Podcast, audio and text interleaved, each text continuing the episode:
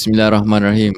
Assalamualaikum warahmatullahi taala wabarakatuh. Saya Syahid Amin bersama dengan saya Al-Fadil. Cih, Ustaz Hidayat Ismail, sahabat karib saya. Uh, untuk sesi pertama menghalusi bacaan makna dan tafsir surah Al-Fatihah. Uh, jadi kita akan bermula lagi 5 minit sementara itu kita tunggu kepada rakan-rakan dan sahabat-sahabat yang ada untuk sama-sama uh, dikongsi dan juga di like lah. Uh, sebab mm-hmm. apa? Satu apa? Kalau like dengan share ni kira kalau untuk benda manfaat ni untuk uh, apa dia punya ni? Dia punya dapat, dapat ganjaran pahala lah pertama paling general sekali kan. Tetapi yeah, kita yeah. kata kan you know eh, macam kita kalau kita tak boleh kita tak boleh contribute besar kita contribute kecil lah kan. Macam gitu kan. Yeah. Correct, ah, correct, correct. Yes. Uh, jadi ini ini ini sesi. Uh, jadi kelas tafsir ni dah berjalan berapa lama ya? Okey, kita kalau patah balik kita punya daripada awal lah ke macam mana? Uh, boleh lah. uh-huh. Kita rasanya kalau the first class tafsir kita buat dari tahun 2012 tau. Tahun yep, 2012 yep. kita first kita buat tu uh, itu kira macam baru saya baru habis belajar lah eh. Saya baru belajar hmm. baru sampai Singapura lah macam gitu. Jadi bila kita buat tu uh, ada few kelas tafsir dan kemudian kita ada juga kelas tafsir yang special surah Al-Kahfi for example. Hmm. Jadi selepas daripada COVID tu kan kita macam uh, dah kurang sikit lah interaction dan kita try to make it online. So macam hmm. terfikir juga macam okay why not kita betul-betul set up kelas lah. Bukan betul apalah maksudnya kita buat kelas je lah. Kan santai. Betul. kita tak naklah terlampau uh. memberatkan kan. Kita tak adalah macam expectation kelas kita ni terlampau besar sangat. Tidak kita santai dan kita mengharapkan juga orang can share uh, apa ni penonton boleh share juga. Uh, mungkin ada pengalaman ke mungkin ada apa kan eh boleh share eh betul eh Betul. Boleh share sama Kita nak ucapkan uh, selamat datang kepada hmm. kakak-kakak uh, yang, yang Ini kakak-kakak kelas ni, kakak-kakak student ni. Kakak, kakak, kakak, Kak Arfa, uh, uh, yes. Assalamualaikum, Ustaz. Waalaikumsalam. Uh, baru eh. Sempat dah cakap kat sini eh. Betul. Kita pun ni yang kedua pun sama tau. Yang kedua ni Hajar Kamsatun. Ah, Masya-Allah. Hmm, semua ni kira otai-otai lah. Ni kira otai-otai yang yang sentiasa support Ustaz Hidayat punya support. Itu, itu betul itu itu keyword dah. Sentiasa support lah eh. Hmm. Masya Allah. Kita pun tak tahu macam nak membalasnya. Kita cuma hmm. serahkan pada Allah SWT yang maha pemberi rezeki, uh, memuliakan ya. dan juga meluaskan rezeki mereka semua lah betul betul. Hmm. Uh, Member kita mereka sedang uh, sedang baru masuk ni uh, hmm. jangan lupa untuk kita kita tengah kita akan lagi beberapa minit kita akan membincangkan uh, surah al-Fatihah. Betul. Uh, makna dan juga tafsir yes. uh, bersama dengan uh, Ustaz Hidayat Ismail. Correct. Dan Saya... uh, anda di, dialu-alukan lah. Dialu-alukan untuk komen. Kalau ada hmm. soalan boleh tanya dekat komen. Kalau malu boleh PM dekat uh, syukran dan saya akan hmm. bawa kepada Ustaz Hidayat lah. Yes. Uh, Macam dia, uh, dia nak remain kira anonymous lah eh. Kira orang tak tahulah Allah eh. Allah uh. malunya sorry lah. like and share dan Alhamdulillah. Alamak, uh, kawan kita ni eh. Masya Allah. Hmm. Ini kira legend tau sebenarnya dia. Ah, betul. Dia, kita membesar. Betul. Kalau saya nyanyi lagu ni nanti dia keluar. Jadi tapi menarik. Dia orang memang menarik. Waalaikumsalam. Alhamdulillah. Terima kasih kerana hmm. bersama kita meraihkan majlis ilmu ni. Betul. Alhamdulillah. Terima kasih banyak. Alhamdulillah. Semoga kita lindungi Allah eh. Amin. Amin ya Rabb. Amin ya Rabb. Amin. Masya-Allah. Bagus. Itulah okay. antara antara salah satu lah kalau saya nak brief sedikit eh Syahib eh. Uh, kelas yeah. kita ni okey dia kelas tafsir tapi saya nak try to maximize lah. Kita kadang-kadang tak nak lah buat semua dalam satu masa tapi kita try to maximize dua benda yang mungkin kita akan share. Nombor satu of course the tafsir of the surah. Objektif dia adalah kita akan mula dengan Fatihah tapi selepas itu berkemungkinan besar insya-Allah kita mungkin akan masuk surah-surah lazim lah eh Syahib eh. I think lebih sesuai dan menarik uh, apa orang orang gunakan masa yang kita solat dengan surah-surah lazim. masa tu surah uh, masuk Ustaz Hidayat surah tak apa silakan. Masuk Ustaz Hidayat surah lazim tu surah uh, surah macam waqiah, surah al-muluk gitu. Oh, maksud saya ni oh, macam surah, surah lazim, lazim surah 30 juz. Ha, surah juzuk yang ke-30. Ha, kira so, juzuk amma. Eh? Surah-surah sama.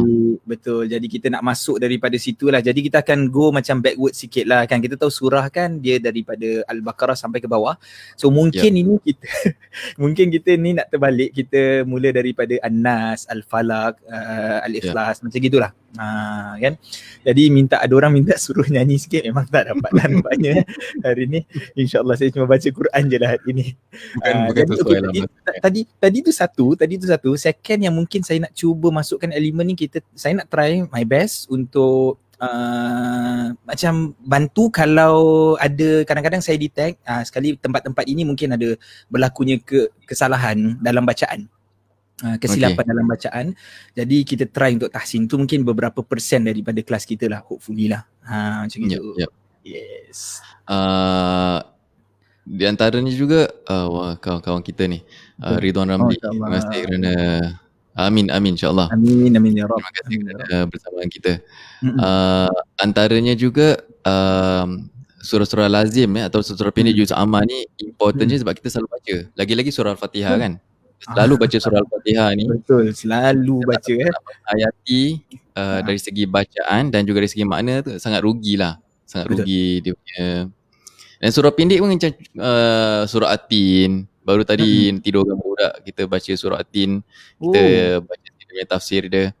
Hmm. Lepas tu eh, surah Asy-Syams, surah hmm. Al-A'la, surah Duha. Hmm. Macam kita sendiri bila kita baca balik dia punya makna dia kita macam merasa masya-Allah lah. Tapi sebab untuk budak-budak sebelum, betul sebab sebelum tu kita cuma baca saja, mungkin kita tak perasan, perhatikan ya. makna kan. Ha. betul betul betul betul. Insya-Allah. Okey insyaAllah uh, kita akan bermula uh, Boleh? Ustaz Dad silakan Alhamdulillah Baiklah kita mulakan dahulu insyaAllah Bismillahirrahmanirrahim Innalhamdalillah Nahmaduhu wa nasta'inuhu wa nasta'gfiruh Wa na'udhu billahi min syururi anfusina Wa min sayyati a'malina Man yahdihillahu falamudillalah Wa man yudlilhu falahadiyalah أشهد أن لا إله إلا الله وحده لا شريك له وأشهد أن نبينا محمدا عبده ورسوله اللهم صل على نبينا محمد وعلى آله وصحبه وسلم تسليما كثيرا أما بعد السلام عليكم ورحمة الله وبركاته الحمد لله saya nak ucap lagi lah selamat datanglah kepada semua eh. Saya nampak dekat sini ada 84 yang menonton, 84 orang lah views lah yang menonton. Uh, saya berbesar hati uh, sebab kita dengan penggunaan uh, social media ni kita dapat attract lagi banyak dan dalam masa yang sama saya juga mengharapkan anda kalau ada apa-apa yang boleh anda kongsikan jangan malu jangan segan boleh boleh boleh komen tapi kalau malu misalnya uh, boleh direct lah PM lah ha, nanti kita akan secara anonymous kita akan kita akan uh, bacakan lah eh okey baik alhamdulillah so saya boleh ya saya teruskan ya Syed eh, macam ni eh boleh boleh silakan silakan. Okey. Jadi aku, aku keluar aku apa uh, anak anak keluar sekejap. Kita dalam kelas formal kan jadi kita kena bahasa kena formal sikit. Uh, oh bahasa kena formal sikit. Baik baik tuan. Ah anak hantar. Anak-anak kasih dagan inti inti jalan dulu. Inti inti uh, silakan. Boleh share. Boleh share. InsyaAllah. InsyaAllah. Nanti bila-bila inti masuk balik lah ya. baik insyaAllah. Baik. Terima kasih juga lah saya ucapkan pada Syahim sebenarnya originally memang kelas ni memang saya just nak buat randomly buat just a normal class. Tapi uh, saya minta bantuan uh, Syahim dan dia uh, bersetujulah untuk bantu. Jadi mungkin boleh dia bukan jadi admin lah dia akan tolong untuk pancarkan questions kan dan mungkin interact sikit lebih kurang. Baik okay surah Al-Fatihah So hari ini kita nak bincangkan surah Al-Fatihah ini. Kita nak discuss surah Al-Fatihah ini adalah surah yang kita kita kata kerap kali lah yang kita uh, orang kata tu agak mustahil lah kalau kata tak hafal lah kan surah Al-Fatihah ni. Surah yang mesti dibaca pada setiap kali waktu solat kita. Pada setiap waktu solat tu mesti dibaca surah Fatihah ni. Dia menjadi satu-satunya surah yang Nabi SAW sebutkan tak ada solat kalau tidak ada Fatihah dalam dia kita kira macam solat itu tidak sah lah kita sebutkan kalau seorang tu tak membaca surat Al-Fatihah. Jadi saya tertarik untuk saya mulakan dulu dengan surat Al-Fatihah dan seterusnya baru kita lanjutkan dengan surah-surah lazim. Ha, jadi sesuailah kita dah kata pasal solat. Jadi selepas ini bila kita nak sentuh tentang surah lazim, kita eh, surah yang lain kita ambil lah surah An-Nas pun kita baca dalam solat. Kita baca surah Al-Ikhlas, Kul Huwallahu Ahad juga. Kita baca dalam solat. Jadi kita nak Uh, apa ni explain lah satu persatu daripada surah tersebut. Saya sebenarnya akan gunakan uh, kitab, mana saya akan ada rujukan bukan gunakan kitab tu straight away saya baca tidak, tetapi ini sebagai rujukan asas iaitu saya akan menggunakan tafsir Al-Imam Ibn Kathir. So Imam Ibn Kathir ni saya ingat satu nama yang yang sangat masyhur yang kita akan terdengar lah bila kita baca apa saja artikel-artikel agama ni. Kalau terkait dengan tafsir ah, inilah rujukan dia. Rujukan yang salah satu daripada rujukan yang banyak yang ada adalah Al-Imam Ibn Kathir Ismail bin Umar bin Kathir uh, Dimashqi dia adalah seorang yang lahir pada tahun 700 uh, Hijrah dan meninggal dunia pada tahun 774 Hijrah kurang lebih begitu. Jadi tujuan saya menggunakan kitab sebagai sandaran. Dan kemudian kita lihat hari ini saya tak nak bincangkan tentang mufasir tapi mufasir ni ada beberapa kategori. Kalau kita lihat Ibnu Kathir ini dia lebih kepada kategori menafsirkan Al-Quran dengan Quran. Maksudnya bila dia nak terjemahkan satu ayat ataupun tafsirkan satu ayat, dia akan lihat ada tak ayat-ayat lain yang menyokong ayat tersebut lah. Ha, kurang lebih itu satu gitu. Dan juga kalau tak ada, misalnya cari sandaran lain, hadis. Kalau tidak, perkataan sahabat dan seterusnya. Jadi kita kata kuatlah tafsir yang kita pegang ni adalah tafsir yang bukan calang-calang, tafsir imam yang besar. Baik. Okey, saya nak masuk terus dalam surah Al-Fatihah, tuan-tuan dan puan rahimakumullah. Kalau kita lihat surah Al-Fatihah ini, dia sebenarnya nama memang dalam Quran anda buka namanya surah Al-Fatihah. Betul eh? Tetapi kalau dilihat daripada satu sudut uh, ada beberapa nama-nama yang lain. Ringkas saya saja saya saya sebut ni pertama Al-Fatihah. Al-Fatihah maksudnya pembukaan. Opening lah. Anda boleh kira juga macam contohnya pembukaan kepada solat kita Al-Fatihah ataupun buka kitab Quran. You buka the first page surah apa yang pertama yang anda baca tu anda jumpa? Surah til Fatihah tu sendiri. Satu pembukaan. Kedua dipanggil juga sebagai umul kitab. Ini semua ada sandaran lah hadis-hadisnya saya tak bacakan. Tapi ada yang disebutkan umul kitab. Umul kitab ni maknanya induk kepada buku iaitu Quran lah. Ataupun ibu kepada buku. Macam kalau Mekah negara Mekah ni dipanggil umul qura.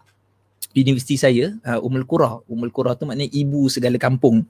Uh, jadi dia asas. Dialah point dia lah induk dia uh, base dia okey ada juga yang dipanggil dalam sebahagian hadis panggil yang nabi sebutkan atau nabi gambarkan uh, al-fatihah ni sebagai uh, sab'ul mathani tujuh yang diulang-ulang apa tu tujuh yang diulang-ulang tujuh ayatnya lah Ha, itu yang membawa kita kepada ayat-ayat Al-Fatihah ni. Ada berapa ayat semuanya?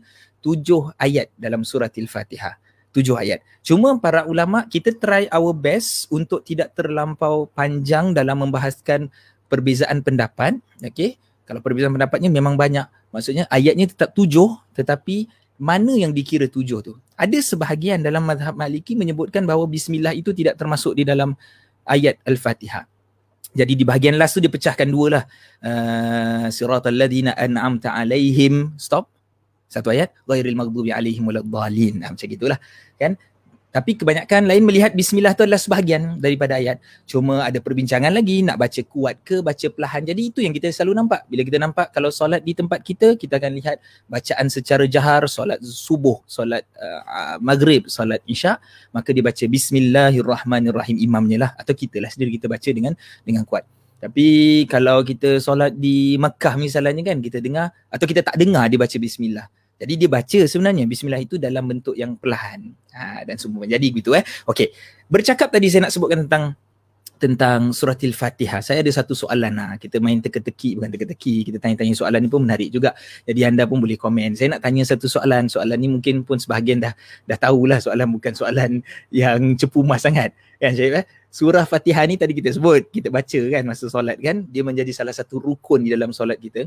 Saya nak tanya nak tengok siapa jawab first ni. Berapa banyak kali kita baca surah Al-Fatihah dalam satu hari? Ha. Berapa banyak berapa, kali?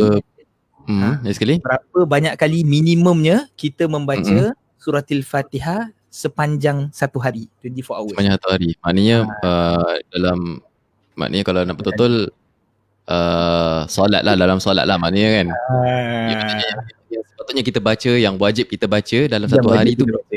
Yes. Kalau kita so, jawab so, kalau kita jawab kurang ke kita jawab salah maknanya eh ni lain macam je ni. Ha, dia ada dia ada dia ada jumlah minimum tau eh dia ada. Wah ada yang salah dia jawab tu. Nikmat. Ha ah 17 kali. Amal dia 17 kali oh pandai semua jawab. Baguslah ni bagus ni anak-anak murid ni. Jadi 17 kali betul ke? Subuh. 17 kali. Okey, subuh rakaat dua rakaat. Pertama, satu. Okey. Rakaat kedua. Jadi dua ha, kali ya. Dua kali. Kemudian zuhur. Zuhur empat rakaat tambah dua jadi enam. Betul eh? Hmm. Enam campur asar empat rakaat sudah sepuluh uh, surat Al-Fatihah. Kemudian maghrib kita baca sebanyak tiga kali dah jadi tiga belas. Betul? Dan sunat isyak uh lagi empat. 14, 15, 16, 17. Ha, so berapa kali kita baca? 17 kali. 17 kali. 17 kali minimum. Ha, betul tadi kita sebut kan. 17 kali yeah. minimum betul. Kita lagi masuk apa kalau solat sunat lah, duha betul. lah kan apa semua kan. Lepas solat pun kadang kita baca kan masa nak baca doa nanti kalau di masjid kan nanti dia baca Fatihah kan. Uh, solat sunat tadi Syahib sebutkan. Jadi hmm. jadi memang sebenarnya banyak kali kita baca. Okey. Point saya sebenarnya macam gini Syahib. Kita Allah SWT yang wajibkan kepada kita baca minimum 17 kali dalam solat. Maksudnya dia menjadi rukun. Kalau tak baca maka jadi salah. Kalau dalam mazhab Syafi'i ni baca tau. Maksudnya dalam mazhab Syafi'i ni mesti membaca. Membaca ni maksudnya you mesti sebut tak boleh dalam hati. Ada orang tanya saya, Ustaz, saya macam Allahu Akbar. Saya tengok awak diam je buat apa ni? Saya tengah baca dalam hati. Kalau dalam hati bukan baca. Ha, dalam hati namanya apa ya? Kita panggil dalam hati tu ingat je ke? Wondering ke? Apa itu dalam hati. Sorry, maaf. Maaf eh. So jadi kita kena baca ni surah Al-Fatihah ni, kita kena baca. Kalau dalam mazhab Syafi'i, saya highlight kan dalam mazhab lain berbeza. Dalam mazhab Syafi'i ni kita baca. Silakan. Jadi maknanya kalau macam orang tu solat, bismillah. Eh? Hmm. Allahu Akbar. Hmm. Lepas tu dia diam aja. Lepas tu hmm. uh, pasal solat zuhur lah. Solat zuhur dengan solat ha. asar ha. for example kan. Jadi dia macam hmm. diam aja. Mulut dia tak bergerak. Hmm. Dia baca dalam hati lah. Itu macam mana tu hukum tu? Kalau dalam madhab syafi'i belum menepati sampai pada maksud dalam dia syafi'i tak, tak menepati. Ha, ha, tak menepati. Tak, tak menepati ciri-ciri yang dia maksudkan baca surah Fatihah. Belum baca lah surah Fatihah macam itu. Maknanya belum baca eh? Ha. Kalau belum dah baca. belum baca maknanya tak sah solat sebab ditakuti so, Al-Fatihah tu kan rukun dalam rukun. kesahihan rukun surah kita panggil ha, betul kita kita kita consider ni kita panggil rukun qauli kan dalam dalam solat kalau kita ingat ada rukun qauli ada rukun, rukun fi'li ada rukun perbuatan like sujud tu perbuatannya ada rukun hmm. bacaan lah seperti uh, Fatihah tu ha, so macam gitulah yang kita baca dalam mazhab lain eh Okay, contoh dalam mazhab lain ada kata eh, memang ada sebut kena baca juga tetapi ada pecah pula macam baca dia masa jahar je ke atau masa sir? Sir ni maksudnya solat yang kita baca perlahan. Zuhur, hmm. asar. Jadi ada sebahagian pendapat sebutkan oh solat sir tak payah baca, tak payah baca lah, tak payah sebutkan lah. Sebab memang baca perlahan lah. Buat apa nak baca lagi? Macam gitulah. Hmm. Solat jahar ni dah memang baca kuat. So bacalah. Macam gitu. Tapi dalam mazhab syafi'i tidak. Dia wajib solat sir ataupun solat jahar. Perlu baca. Jadi ha. mana baca tu macam uh, baca yang uh, dalam bila bila solat yang sir ataupun solat ha. yang dalam keadaan solat zuhur dengan solat ha. asar yang kira tak perlukan tak perlu Bismillahirrahmanirrahim Alhamdulillah itu kan macam ha. uh, subuh itu kalau uh, jadi imam lah kan kalau jadi hmm. makmum atau semayang sendiri pun macam mana cara baca dia macam hmm. how how how much kuat macam mana kita nak benchmark yeah. dia kat mana yeah. so baca ni maksudnya kita dasar dia kita baca sekadar yang kita dengar Okay, kita baca sekadar yang kita dengar. Contoh saya dekatkan suara saya dengan mikrofon lah. So saya semayang Allah, saya semayang sendiri ya. Allahu Akbar. Bismillahirrahmanirrahim. Alhamdulillahirrabbilalamin. Eh boleh dengar suara saya ni? Uh, boleh, boleh. Tapi kurang. Uh, boleh ya. Uh, so saya baca Bismillahirrahmanirrahim. Alhamdulillahirabbilalamin. Maksudnya saya baca sendiri. Saya baca sendiri. Okay, kalau tak dengar ni macam gini. Kita buka mulut. Tak bunyi langsung. So maknanya kita keluarkan juga suara tu mm-hmm. kita keluarkan suara. Tapi ada orang tanya misalnya kadang-kadang saya jumpa ada orang tanya kita macam macam mana kalau saya nak baca sekali saya tak boleh dengar. Masa contoh dia semayang tu ada gangguan, bising-bising. Oh. Ha, dia semayang ni dekat luar kan kat tempat mana sekali macam bising gitulah. Contohnya jadi eh saya Ustaz saya dah baca sendiri tapi saya tak dengar lah. Jadi saya kena baca kuat-kuat uh, misalnya kan. Ataupun misalnya di masjid paling senang lah kita kata di masjid. Sekali ni imam ni semayang, imam ni solat, kita solat di belakang dia, imam dah habis baca fatihah, imam sambung baca surah. Jadi kita kan baca hmm. fatihah kan. Jadi kita baca hmm. fatihah daripada imam yang berhenti baca fatihah tu, kita pun start baca fatihah kita. Dan kita continue. Sekali dia dah start baca bismillahirrahmanirrahim. Kulullah Dia sebutkan mikrofon imam ni kuat sangat speaker dia. Saya dengar tak kuat, jadi saya baca kuat-kuat. jadi saya baca. Jadi kawan saya lawan terganggu. Lawan lah. Nak lawan lah kononnya. Jadi kawan sebelah kita, makmum yang sebelah kita tu pun nanti terganggu. Jadi sebenarnya point dia di sini adalah kita just simply baca sekadarnya kalau dalam keadaan sunyi kita boleh dengar bacaan kita semasa bising pun kita baca with that same volume tak perlu kita up the volume tak perlu ha, boleh faham maksudnya gitu Maksudnya maksudnya bila uh, macam mana kita nak macam mana uh, menepati dalam mazhab Imam Syafi'i hmm. jika membaca surah Al-Fatihah itu hmm. adalah membaca dengan kadar kita boleh dengar lah. dengan kadar kita boleh dengar. Tapi right. kalau dalam keadaan yang bising kita tak boleh dengar, kita tahu with the same volume. You you you you recite with the same volume. Ah, itulah volume kalau sunyi kita dengar, ah volume tu jugalah yang kita akan baca walaupun dia bising. Ah, keadaan dia eh, bising. Pokoknya yang tak diterima tu kalau terus tak baca. Diam je. Ya. itu itu itu kau tengok bawah tak apa kalau tengah gini tengok-tengok khayal lah. Ah jadi dia khayal kan dia salah lah jadi tak betul lah begitu eh. Uh, so inilah okay. kita sebutkan pembacaan dalam dalam suratil Fatihah. Okey. So kita boleh masuk terus satu persatu lah ayat-ayat daripada surah Fatihah ni insya-Allah. Eh. Nanti kita akan tengok mana yang boleh kita betulkan sikit bacaan tu kita betulkan lah. Hopefully adalah setiap satu ayat tu eh insya-Allah. Okey. Saya mulakan daripada awal. Kita pertama sekali dengan isti'adzah lah. Isti'adzah ni a'udzubillahi minasyaitonirrajim. Kita minta perlindungan kan daripada Allah daripada segala hasutan-hasutan syaitan. Nah, isti'adzah ni dia sunnah lah untuk dibaca. Maksudnya boleh kalau kita baca di dalam solat tak jadi masalah kita baca dulu a'udzubillahi minasyaitonirrajim sebelumlah kita memulakan surah-surah ataupun bacaan kita. Okey, baik. Jadi ayat pertama kita ambil dalam madhab kita atau pegangan kita kita lihat uh, bismillah itu adalah ayat yang pertama. Maksudnya dia anda buka Quran muka surat satu sebelah bismillah ada nombor satu. Uh, itu menandakan dia ayat pertama lah. Uh, kalau surah Al-Baqarah bismillah tu dekat atas dia tak ada nombor satu tu. Uh, sebabnya nombor satu dia alif lam mim. Ha, okay, so kita ambil dia nombor satu. Okay. Apa kesalahan yang selalu mungkin kita jumpa dalam bismillah ni? Adalah kita tidak memberikan hak kepada satu-satu huruf itu untuk disebut dengan betul lah. Contohnya huruf ba dibaca dengan huruf kasrah, kita baca kita baca bawah baris bawah ni kasrah ni kan. Jadi kita mesti sebut B kan? Contoh ba ni kasrah baris bawah kita sebut B. Jadi bila kita jumpa huruf sin kita baca bismillah. Kadang-kadang kita dah baca Allahu akbar. Okay. Kita start Bismillah B Bunyi dia B Bunyi dia imalah Ataupun bunyi dia melirik sedikit ha, Kita tak nak itu Okay, kita nak baris bawah. Bismillahirrahmanirrahim. Ha, ha ni yang orang Melayu sebut ha pedas. Rahman. Ha, dia berada di tekak kita. Kita bagi tiga, dia bahagian tengah tekak kita ni. Ha, sama level dengan Ain. A, ha, a, ha. Kita kalau pegang tekak kita bila sebut ha ni, boleh rasa dia punya, dia punya ketat dia sikit. Ha, kita ada kat situ. Okay. So bismillahirrahmanirrahim. Ketika kita baca Quran ni tak boleh lebih sangat pun tak boleh. Rahman. Ha, kita akan keluarkan dia daripada landasan dia. Dia nak sekali je touch Rahman. Bukan Rahman. Lama sangat. Tidak. Okay. So itu satu. Bismillahirrahmanirrahim. Okay. Baik. Bismillah. Bismillah ni maksudnya aku uh, ataupun Bismillah ni kita sebutkan dengan nama Allah yang maha pemurah lagi maha mengasihani. Dengan nama Allah yang maha pemurah lagi maha penyayang. Ah, itu semua kategori yang kita sebutkan maksud Bismillahirrahmanirrahim ni lah makna dia. Tapi sebenarnya maksud Bismillah tu apa ni tiba-tiba kita sebut dengan nama Allah. Dengan nama Allah. Maksudnya sebenarnya kita nak sebut ni ada. Abda'u bi Bismillah. Maksudnya saya memulakan dengan Bismillah. Dan kalau kita lihat dalam hadis-hadis Nabi sallallahu alaihi wasallam Nabi sebutkan eh uh, perbuatan-perbuatan yang kita tak mulakan dengan bismillah fahuwa aqta kata Rasul dalam sebagai riwayat sebutkan fahuwa abtar.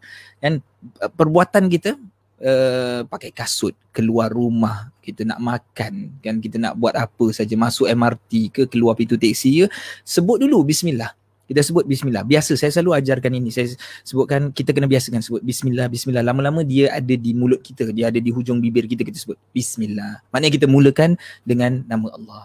Kita mulakan dengan nama Allah tu kita iktiraf lah bahawa Allah itu Tuhan yang Maha Agung. Okay.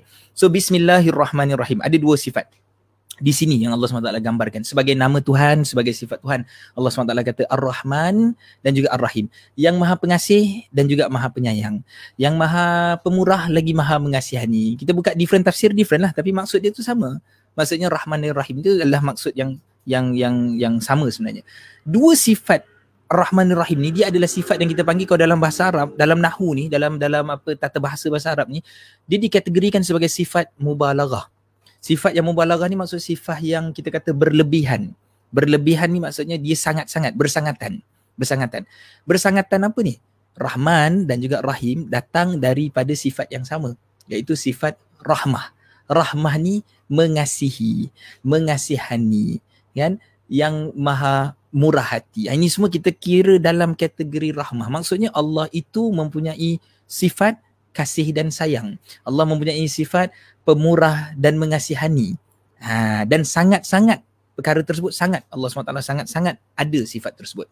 Saya kalau nukilkan uh, Al-Imam Abu Ali Al-Farisi sebutkan beza kenapa kalau kalau di dalam dua ni kenapa dua ada dua sifat Ar-Rahman dan Ar-Rahim Allah SWT sebutkan. Kenapa tak cukup satu? Bismillahirrahman. Kalau kita lihat saya dapat ataupun Syahid dah pancarkan di situ, Ar-Rahman ni lebih umum sebenarnya dan meriputi segala macam rahmat umum in general whatever kind of rahman yang Allah berikan pada siapa pun, pada orang tersebut beriman ke tak beriman, dia jatuh dalam kategori namanya Rahman. Manakala Ar-Rahim dikhususkan, dimaksudkan untuk Muslim. Lebih menjurus kepada orang-orang Islam yang mendapat nikmat, mendapat pahala, mendapat syurga. Ha, ini dah kategori dia. Jadi baru kita fahamlah, oh ada beza sekarang ni. Rahman dan juga Rahim. Dan kalau kita lihat juga Ar-Rahman ini, dia lebih kalau dalam Al-Quran bila kita baca, kita kaji-kaji, kita lihat Ar-Rahman ini dipakai untuk Allah saja. Anda kalau boleh lihat dalam surah Al-Isra kata Allah saya bacakan ayat dia kata Allah qulidu Allah Allah awid'ur Rahman kata Allah SWT katakanlah wahai Muhammad serulah nama Allah ataupun nama Ar-Rahman. Maksud merujukkan Ar-Rahman itu kepada Allah. Dalam ayat surah Al-Isra ayat 110 ni Allah SWT kata nama Ar-Rahman itu khusus untuk Allah SWT Allah Allah SWT itu Allah SWT sebutkan dalam surah Al-Isra. Jadi kata Ar-Rahim pula dia boleh lebih dia boleh untuk Allah pun pakai dan kadang-kadang Allah gunakan untuk yang selain daripada dirinya. Macam Allah sebut dalam surah Taubah contohnya laqad ja'akum biasa kita baca kan kadang-kadang kita jumpa orang baca apa ya ayat ni lah laqad ja'akum rasulun min anfusikum azizun alaihi ma anittum harisun alaikum bil mu'minina raufur rahim. Allah cerita tentang sesungguhnya telah datang kepada kamu seorang rasul iaitu Nabi Muhammad sallallahu alaihi wasallam daripada golongan kamu sendiri. Dia jadi menjadi sangat berat kepadanya sebarang bentuk kesusahan kata Allah SWT yang ditanggung oleh Nabi wasallam yang sangat inginkan kebaikan bagi umat manusia dan dia pula menumpahkan belas perasaan belas kasihan serta kasih sayang kepada orang-orang beriman Ar-Rahim. Maksudnya Nabi wasallam juga mempunyai sifat yang Allah gambarkan sebagai sifat Rahim. Itu sedikit perbezaannya. Sedikit perbezaan. Rumusannya begini tuan-tuan ya dalam nama-nama Allah ini ada nama yang memang hanya Allah saja pakailah. Ha. Sebab apa Ar-Rahman Allah pakai? Dia memberikan rahmat secara mutlak semua. Kalau yang rahim ni level bawah sedikit, maksudnya manusia pun boleh. Manusia pun boleh jadi yang yang rahim juga pada masa-masa dan keadaan tertentu. Apa lagi nama-nama lain yang yang Allah Subhanahu Taala sendiri, dia sendiri saja seperti Khaliq. Allahu Khaliq. Allah itu adalah pencipta, the creator. Mana ada orang lain jadi creator? Allah itu Ar-Razzaq yang maha memberi rezeki. Mana ada yang lain memberi rezeki selain daripada Allah Subhanahu Wa Taala. So ini dia ayat yang pertama kita sebut Bismillahirrahmanirrahim. This is a very very important ayat untuk kita kuasai, kita fahami di idea membawa kita untuk lihat bahawa sesungguhnya semuanya daripada Tuhan semuanya berpunca daripada Allah Subhanahu taala. Dan Allah nak gambarkan kepada kita apa? Dua sifat ini. Ha, silakan Syed. Apa? So uh, ada ada beberapa ada soalan. Boleh hmm. boleh boleh. Boleh boleh tanya soalan? oh, ada soalan ni? Ha, soalannya pertama ha. ada satu orang ni dia PM kita dekat Facebook oh, okay. uh, Syukran. Dia PM hmm. uh, tapi ni kira bukan pasal bismillahirrahmanirrahim lah. Dia kira hmm. before that lah. Uh, okay. salam maaf oh. tanya. Surah al-fatihah ni diturunkan di Mekah kan itu hmm. je. Oh, dia tanya surah Al-Fatihah ni diturunkan di Mekah. Mekah kan. Okey, ya. So jadi uh, apa ni? Ada majority, khilaf ke macam mana? Ada khilaf tapi majority menyebutkan surah Al-Fatihah ni turunkan di Mekah. Oh, okey. Yes. Hmm. Ada yang uh, sebutkan, ada yang sebutkan gini tau, menarik. Ada yang sebutkan dia turun dua kali. Satu di Mekah, satu di Madinah macam gitu. Okey, okey. Majority kita sebut Mekah lah. Makiyah. Rumusannya tadi tu kira bismillahirrahmanirrahim. Ar-Rahman hmm mm-hmm. uh, lebih umum mm-hmm. lebih meliputi kira lebih umum and yang paling mm-hmm. penting dia digunakan oleh Allah saja nama betul, tu khusus Ar-Rahman betul, betul. dan mm-hmm. nama-nama Allah lah jadi macam contoh ada Ar-Rahim pula seperti mm-hmm. dalam surah At-Taubah uh, mm-hmm. tadi laqad ja'akum rasulun min anfusikum kan betul itu yang bawah sekali kan saya apa yang bawah sekali lah Raufur Rahim kan Raufur Rahim. Okey, mm-hmm. yang last. Oh ya. Mm-hmm. Uh, jadi itu Ar-Rahim tu kira uh, mm-hmm. apa belas kasihan untuk orang-orang yang beriman gitu. Ah, Maknanya yeah. dia bukan masuk kepada Allah lah tapi untuk benda lain untuk apa situasi ataupun Ar-Rahim mm-hmm. tu. dia merujuk kepada Rasul sallallahu alaihi wasallam lah. Merujuk kepada Rasul sallallahu alaihi wasallam. Ah, betul kan merujuk kepada jadi pakai dua-dua. Maknanya Allah pun Allah itu Ar-Rahim, Allah tu sendiri Ar-Rahim tapi kalimah Ar-Rahim tu boleh juga manusia gunakan. Tapi of course tak sama lah. Dia tak sama seperti Allah yang Ar-Rahim lah. Itu itu sama yeah. juga yang lain. Contoh, contoh kita kata macam Al- Al-Malik.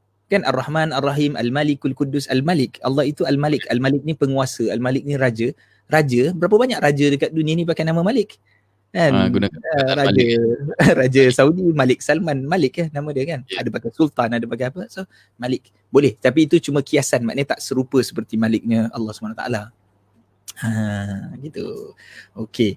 So kita continue eh? Boleh? Ha, cantik. Jadi kita uh, lihat balik, kita lihat balik kelebihan daripada uh, bila kita membaca surah Al-Fatihah ni, bismillah dia tu is very important sebenarnya untuk kita hayati dengan betul. Kita nak mulakan sesuatu ni, kita iktiraf bahawa Allah itu Ar-Rahman. Okay, saya nak sebutkan satu benda yang very important.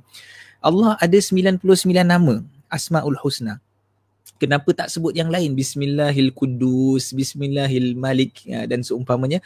Kenapa ar-rahman dan ar-rahim? Sebab itu jadi benchmark kita yang paling tertinggi. Tuhan ni Tuhan yang macam mana? Tuhan ni adalah Tuhan yang penuh dengan kasih sayang penuh dengan kecintaan. Ha okey saya nak masukkan ni apa ni? Uh, salam Ustaz, if during solat jemaah, can the jemaah not to read Al-Fatihah after Imam had read it? Ha, maksudnya, boleh tak jemaah tak nak baca eh? Itu eh istilahnya Syahib eh. Hmm. Ha, dia kira dia, itulah nak kena tanya balik uh, hmm. Puan Aisyah hmm. ni kira baca as in hmm. dia tak nak baca langsung ataupun ha. dia baca tak kuat ke pelan ke ataupun atau dia tak sempat baca ke, hmm. atau tak sempat baca. Okey, tak sempat okay. baca maknanya dia uh, lambat lah sampai. Dia okay. macam hmm. dalam kabut kan. Betul. Okey. Dia itu. kalau kalau saya jawab sikit kat situ, uh, kalau tanya kena baca ke tidak, jawapan dia kena baca jawapan dia kena baca. Bila nak kena baca ni ke solat jemaah eh? Bila nak kena baca, kita baca selepas imam baca. Ha, kerana berpandukan ayat bila Allah SWT sebutkan wa idza quri al-Quran fastami'u lahu wa ansitu kan bila dibacakan al-Quran maka dengar dan juga uh, diam dan juga taatlah dengar eh, ayat tersebut ayat yang dibaca.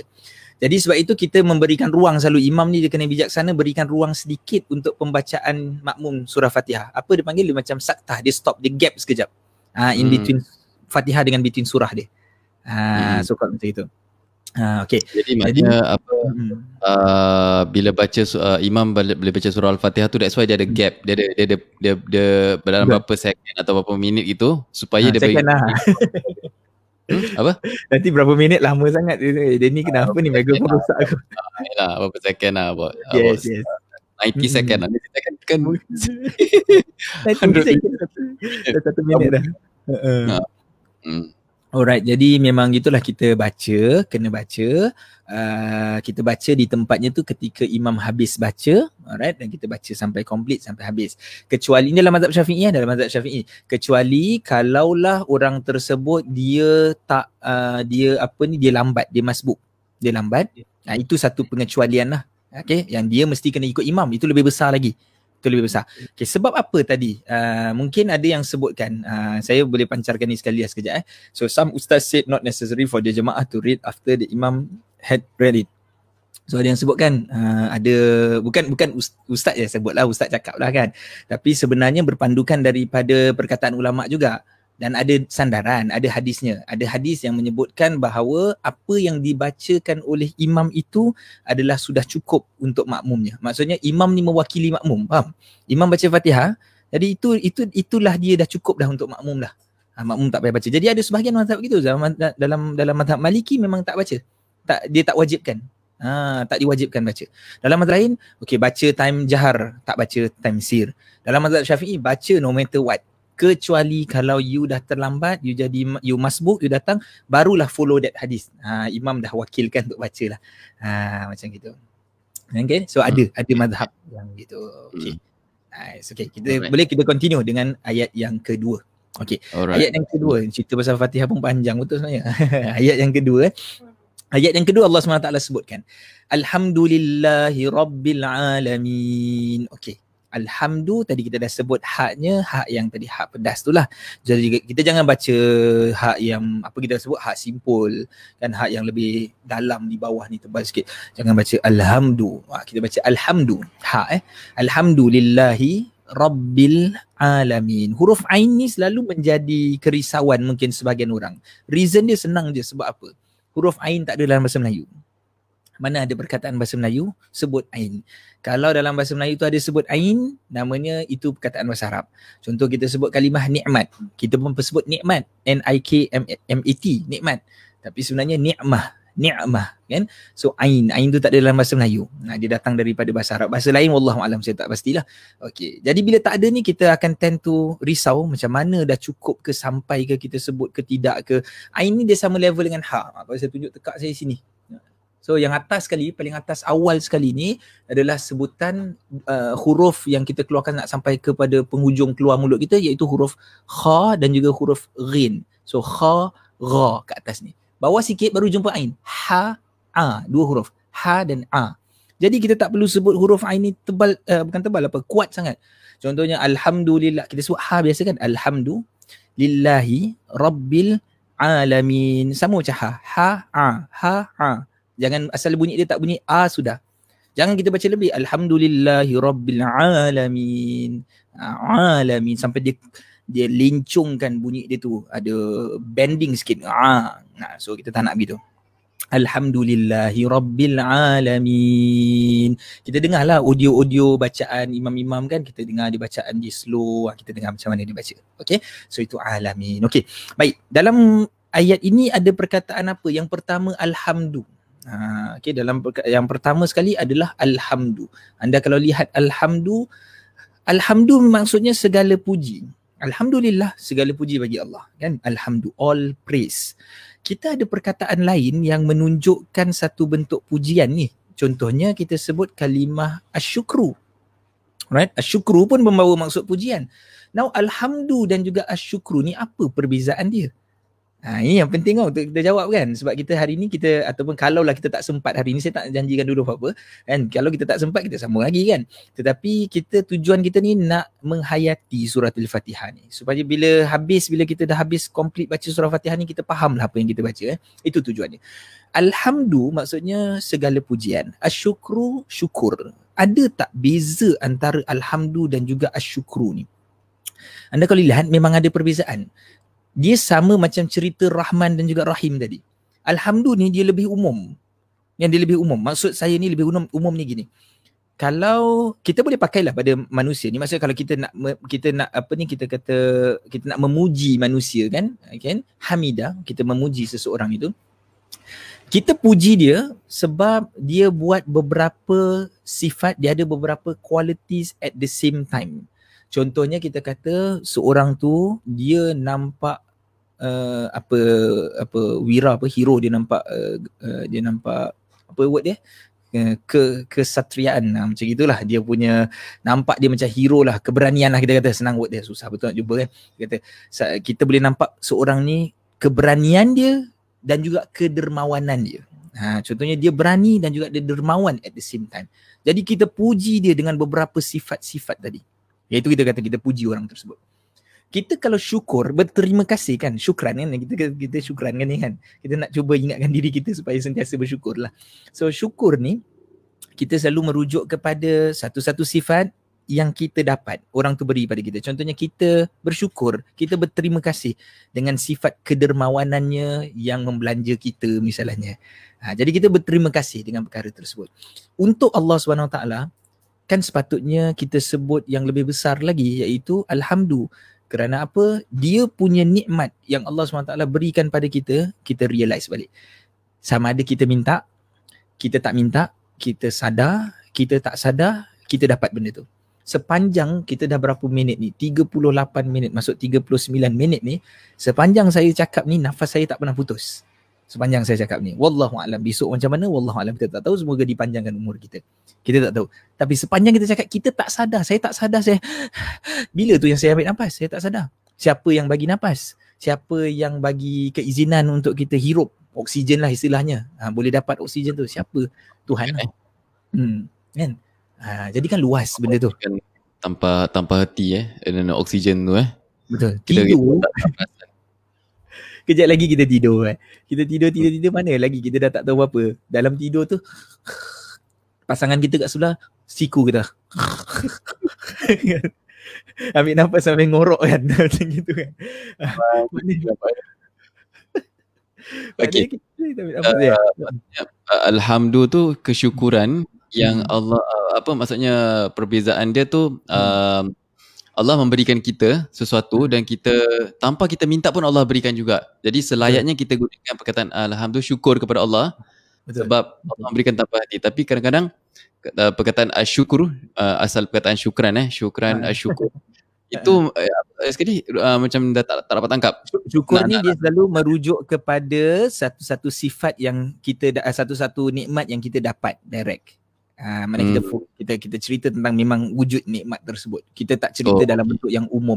Ada ada Allah sebut tentang syukur ada. Misalnya Allah sebut la in syakartum la azidannakum. Kalau kamu bersyukur, aku akan tambahkan. Maksudnya tambahkan nikmat. Jadi kalau benda ni aku bagi gini, engkau say thanks to this, okay, Allah akan tambah lagi, tambah lagi. Tapi kalau hmm. in general bangun pagi-pagi, kita tak nampak betul-betul exactly up. Okay, kalau lain syakartum contohnya contohnya kita minta kita minta duit, Allah aku kena buang kerja lah uh, apa ni dapatkan aku kerja baru. Sekali kita dapat, kita bersyukur dapat kerja baru. So next nanti Allah tambahkan rezeki.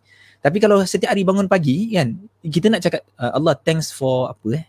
Hmm. Oksigen. Kita, kita tak ada idea apa yang Allah berikan. Tak ada idea. Yes. Sebab itu doa dia bangun macam mana? Alhamdulillahilladzi. Ha, kita mulakan alhamdu. Alhamdulillah. Ha, kita keluar daripada tandas alhamdu kita puji. Ha, syukur uh, hamdu ni tinggi. Alhamdu ni lebih tinggi daripada tinggi. syukur lah. Lebih tinggi yeah. daripada thanks lah. Thank thank apa? Lebih tinggi daripada thanks. Terima kasih. Oh, lebih thanks. tinggi terima kasih Allah kan terima kasih Allah. Apa Uji thank saya ingatkan kereta thank apa? Masa S dia tak dengar tadi.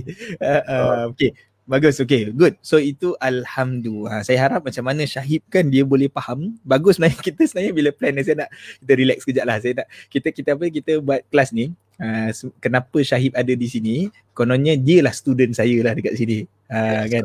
Jadi harapnya kalau dia boleh faham, harap-harap yang lain pun dapat sama lah, faham lah. Uh, jadi saya tak kesepian berbual seorang ni kan. ada tak orang buat macam gini saya? Kelas uh, berbual dua orang gini. Ah, Dulu-dulu ada tau eh. Dekat masjid saya pernah nampak Ustaz Sari Pirawi. Tapi dia bagi buku lah. Maksudnya dia bagi buku pada satu orang. Ada satu Bilal Masjid Istiqamah tu dah arwah dah lah. Uh, jadi dia bagi buku pada itu. Uh, jadi orang tu akan bacakan. Jadi macam communicate lah dengan satu orang. Interesting lah juga eh. Uh, orang yeah. ulama kita dah buat dah dulu. Baik. Okay saya sambung eh. Boleh ya eh? So boleh, alhamdulillah. Alhamdulillah tadi kita dah boleh boleh message dulu lah. Hmm. tapi sementara kita, kita sambung dulu lah. Boleh, boleh. So, mm-hmm. Okay, saya sambung dulu. Okay.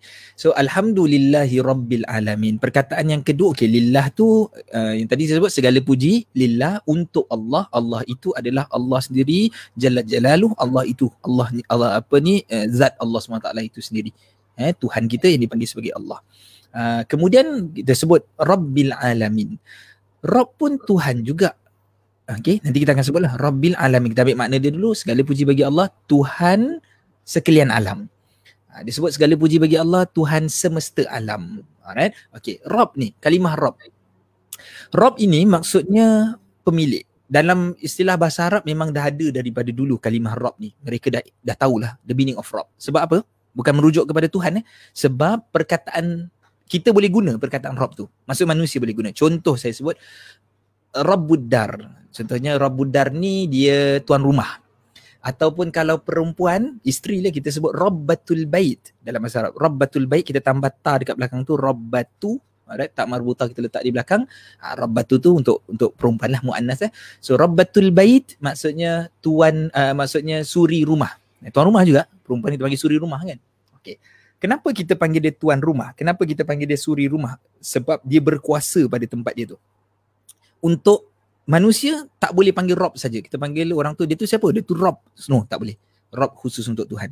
Tapi kalau dia tu siapa? Oh dia tu Rabbul uh, Rabbudar. Dia tu adalah tuan rumah ni. Ha, dia tu adalah Rabbatul Bait, dia tu adalah suri rumah. Boleh macam gitu. Sebab apa dipanggil Rob juga? Orang Arab kenapa faham gitu? Kerana suri rumah, kerana tuan rumah. Ni maksudnya pemilik kepada rumah tersebut. Kemudian dia pentadbir kepada rumah tersebut. Kemudian dia ada kuasa terhadap rumah tersebut. Ha, jadi dipanggil begitu. Takkanlah tuan rumah tak ada kuasa. Tuan rumah kena halau tak masuk akal. Takkanlah tuan rumah tak boleh tadbir, tak boleh susun mana nak letak TV, mana nak letak almari, mana nak letak meja. Takkan dia tak boleh buat begitu.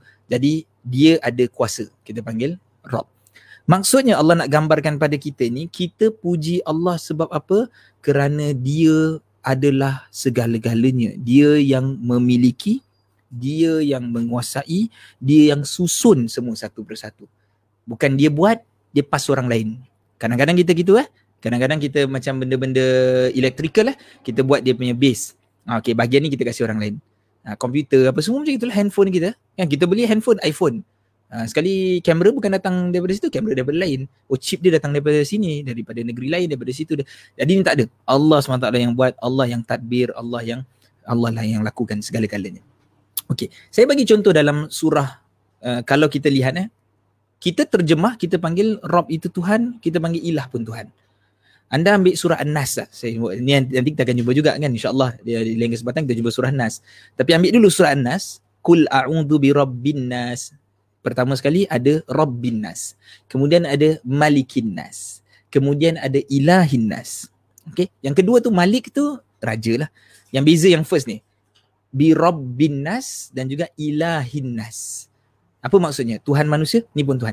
Maksudnya Tuhan punya manusia. Maksudnya we belongs to God yang kita panggil Tuhan tu Allah. Jadi kalau kita kata ini uh, Allah itu adalah Tuhan, Tuhan kepada alam semesta Rabbul Alamin, Rabbil Alamin maksudnya apa? Dia adalah tuan kepada alam semesta ini.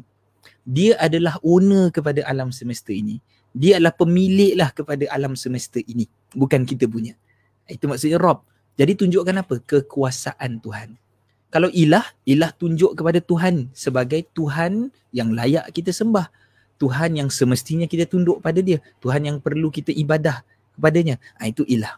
Ha, jadi itu perbezaan pertama baru kita lihat. Alhamdulillahi Rabbil Alamin. Nombor satu lah kita jumpa first time kita jumpa kalimah Tuhan dalam pengajian tafsir kita ni. Rabb ini kalau kita confuse, eh Rabb pun Tuhan, ilah pun Tuhan. Jadi apa beza ada dua Tuhan? Mana ada dua Tuhan? Waliyahdubillah kan? Minta kita ma'adullah kita minta kita dijauhkan daripada sebut gitu je. Tuhan tu satu Allah SWT.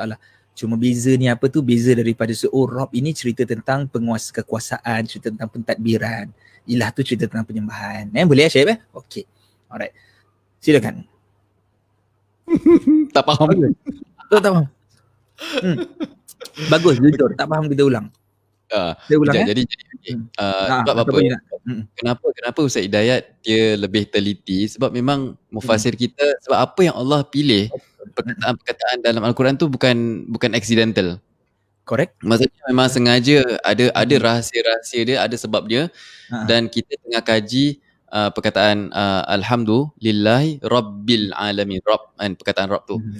Uh, jadi, jadi ada ada sedikit macam uh, confuse sikit bila dah masuk yang Rob dengan ilah tu. Mm-hmm. Uh, kita Rob dengan ilah surah An-Nas. Uh, surah An-Nas ada kul a'udzu bi rabb kul a'udzu bi rabbin nas. Yes. Patut malikin nas, patut mm. ilahin nas. Okey, mari kita tak bincangkan yang kita bincangkan uh. ayat pertama dengan ayat ketiga. Ha ah, betul. Yes. Jadi apa, apa perbezaan dia tu? Boleh sekali? Perbezaan Boleh... dia yang pertama itu Rob, yang kedua yang yang nom, ayat ketiga ilah. Dua-dua kita translate Tuhan. Dua-dua literally. itu beruntuk literally we translate as Tuhan. Tuhan itu uh. Allah. Jadi kita tak okay. kata ada dua Tuhan, kita kata satu Tuhan, betul eh? Okey. Uh. Jadi kenapa ada dua penggunaan yang berbeza Allah gunakan yang berbeza? Oh sebab Rob nak menunjukkan kepada kekuasaan Tuhan. Jadi technically Rob bin Nas itu Tuhan manusia, istilah pemahaman okay. dia ni. Tuan kepada manusia the master of uh, he's our master macam gitu. Hmm. Yang dia ha. ilahinas pula. Kalau ilahinas ni sebagai Tuhan yang harus kita sembah dia. Oh. Ha, maknanya kita cerita tentang sekarang ni kita dah faham Tuhan itu berkuasa ciptakan hmm. semuanya, susun everything. Tapi boleh jadi banyak orang yang tahu kita. Okay, kita tanya. Kita contoh kita tanya orang kat luar lah. Bang, jumpa bang, bang. Uh, abang uh, tahu tak siapa Tuhan kita? Tahu. Siapa? Allah. Saya Muslim ingat saya tak tahu ke? Okay. Awak semayang, uh, abang semayang tak? Oh tak, uh, saya tak semayang. Apa saya tak semayang? Kata Tuhan tu tahu Allah. Ya saya tahulah dia berkuasa tapi saya uh, tak tahulah. Maknanya dia tak sembah Tuhan tu. Okay. Betul tak? Dia tak sembah kan? Dia tak semayang kan? Tak sembah lah technically. Ha, kan bukan tak sembah maksudnya dia sembah Tuhan lain tidak dia tak menyembah Tuhan seperti mana yang orang lain sembah. Jadi ada dua kan pengiktirafan kita secara rububiyah, secara penguasa kekuasaan Tuhan dan secara hmm. uluhiyah secara Tuhan itu sebagai yang harus kita tunduk dan ikut semuanya. Ha, okay. Gitu. Nah, uh, just just to recap. So Correct. maknanya bila bila uh, bila Allah menggunakan perkataan Rob tu dalam satu hmm. ayat, contohnya hmm. dalam ayat lepas surah Al-Fatihah dan juga dalam surah An-Nas, nanti kita akan go through kan. Uh, surah An-Nas tu kita lain harian. Hmm. Uh, Rob tu menunjukkan aku Tuhan yang ada dia punya dia punya ex, external uh, hmm. maksud apa kekuasaan dia menunjukkan kekuasaan dia lah yang Correct. dia mentadbir dia hmm. menguasa lepas tu bila gunakan perkataan ilah tu nak menunjukkan uh, yang okey aku harus disembah ha kan? yes itu perkataan. Tuhan really tapi maksudnya kau kena faham Tuhan tu uh, apa dia punya apa yang kita kena tahu tentang Tuhan at that point of time pada perkataan Arab itu eh example ya betul. Betul. Kita kena tahu Tuhan itu sebagai pencipta kita kena tahu Tuhan tu kita kena ikut cakap dia. Ikut cakap tu sembahlah. Taat taat hmm, kita kena taat dia kan? Boleh jadi ada orang dia taat boleh jadi orang tu sembah tapi tak mengaku pun Tuhan yang buat everything. Maksudnya tawakalnya kurang contohnya betul tak? Kalau contoh hmm. kita katakan tawakal kita kurang seolah-olah kita lihat kuasa Tuhan tu kurang. Macam eh, hmm. macam mana gini aku matilah lepas ni dah tak ada kerja. Eh Tuhan kan Ar-Razzaq Tuhan kan dia hmm. Rob ada kuasa dia Ar-Razzaq kenapa kita cakap macam gitu? Kita takut sangat dengan keadaan diri kita. Tapi sembah hmm. Tuhan hari-hari. Eh, mana kepercayaan kita pada Tuhan itu Rob? Ha, ada yang terbalik lah tadi kan kita sebutkan. Ha, gitu. Okay, boleh. So, kita jadi itu yang tadi kita sebutkan tentang kekuasaan lah, kedua-duanya. Baik. Okay, saya nak baca ada soalan daripada ini eh. PM eh. Boleh saya kita bacakan? Boleh. Ha. ha. Okay, saya baca, baca lah. Ke saya yang baca? Ustaz. Uh, jadi saya bagi awak kerja lah awak baca. okay. okay, bismillahirrahmanirrahim. Okay. Uh, ada satu PM uh, dirahsiakan namanya. Hmm. Dia harap Ustaz jangan jangan sebut nama eh. Terima kasih dia cakap. Okay. Oh, uh, Assalamualaikum Ustaz. Maaf, saya bertanya. Uh, jika kita bersolat berjemaah uh, dengan seseorang imam yang kurang fasih membaca Al-Quran uh, dan sebutannya juga tidak begitu jelas. Adakah sah solat jemaah yang lain? Uh, ini ini lebih kepada general lah, lebih kepada hukum hakam lah. Lebih kepada uh, hukum hakam. Banyak konsep itu ah. Rasanya banyak konsep Sebenarnya bila orang mula bertanya soalan ini, itu menunjukkan bahawa kita ni uh, ada sudah mula uh, well educated about baca Quran. Maksudnya kalau kita kata dulu tak berapa ada tak berapa kisah sangat baca Quran ni kan. Uh, so hmm. kita mula start uh, untuk kita faham baca Quran. Kita mula belajar dekat tajwid eh dekat apa kelas-kelas tajwid ke apa gitu. Kan. Saya sebenarnya exactly pernah tanya soalan ni dengan Ustaz Effendi kalau Syahid ingat waktu tu kita pergi makan dengan dia dekat yes, Yes. Ingat ingat masya-Allah. Ha, sebabnya saya solat di belakang imam yang bacaannya kurang baik. Ha, bacaannya kurang baik. Ha, jadi jadi dia jawab gitulah. Dia jawab ni maksudnya kita ada kriteria eh ketika kita nak lantik siapa yang menjadi imam lah. Yang salah satunya yang paling besar paling penting ni saya kata adalah kita kena cari orang yang betul lah bacaannya. Ya, jangan jangan yang yang rosak lah bacaannya. Keduanya nanti adalah yang lain lah. Dia fakih lah, dia yang seumpama lah begitulah. Dia faham hukum hakam dan seterusnya. Tapi Ustaz, Ustaz Effendi jawab tu pada waktu tu menarik juga. Dia kata apa tahu? Dia kata macam kadang-kadang satu benda tu di luar kekuasaan kita. Kan? Luar kekuasaan kita. Jadi kita bersangka baik dengan bacaan orang tersebut. Maksudnya kadang-kadang apa yang salah. Misalnya fa dia salah baca. Pa ke bunyi gitu kan. Mungkin kerana dah tak berapa kuat lagi dia punya sebutan. Dulu dia baca okey misalnya. Kan? Kalaulah kita ada kuasa untuk kita sendiri pergi ke masjid tu kita yang conduct kelas ke ataupun you know I, I don't know macam kita minta supaya masjid tu buatkan sesuatu ke apa kan ah, itu lain lah. Ha, tetapi kalau tidak maknanya tak adalah sampai menjadikan solat tersebut tidak sah.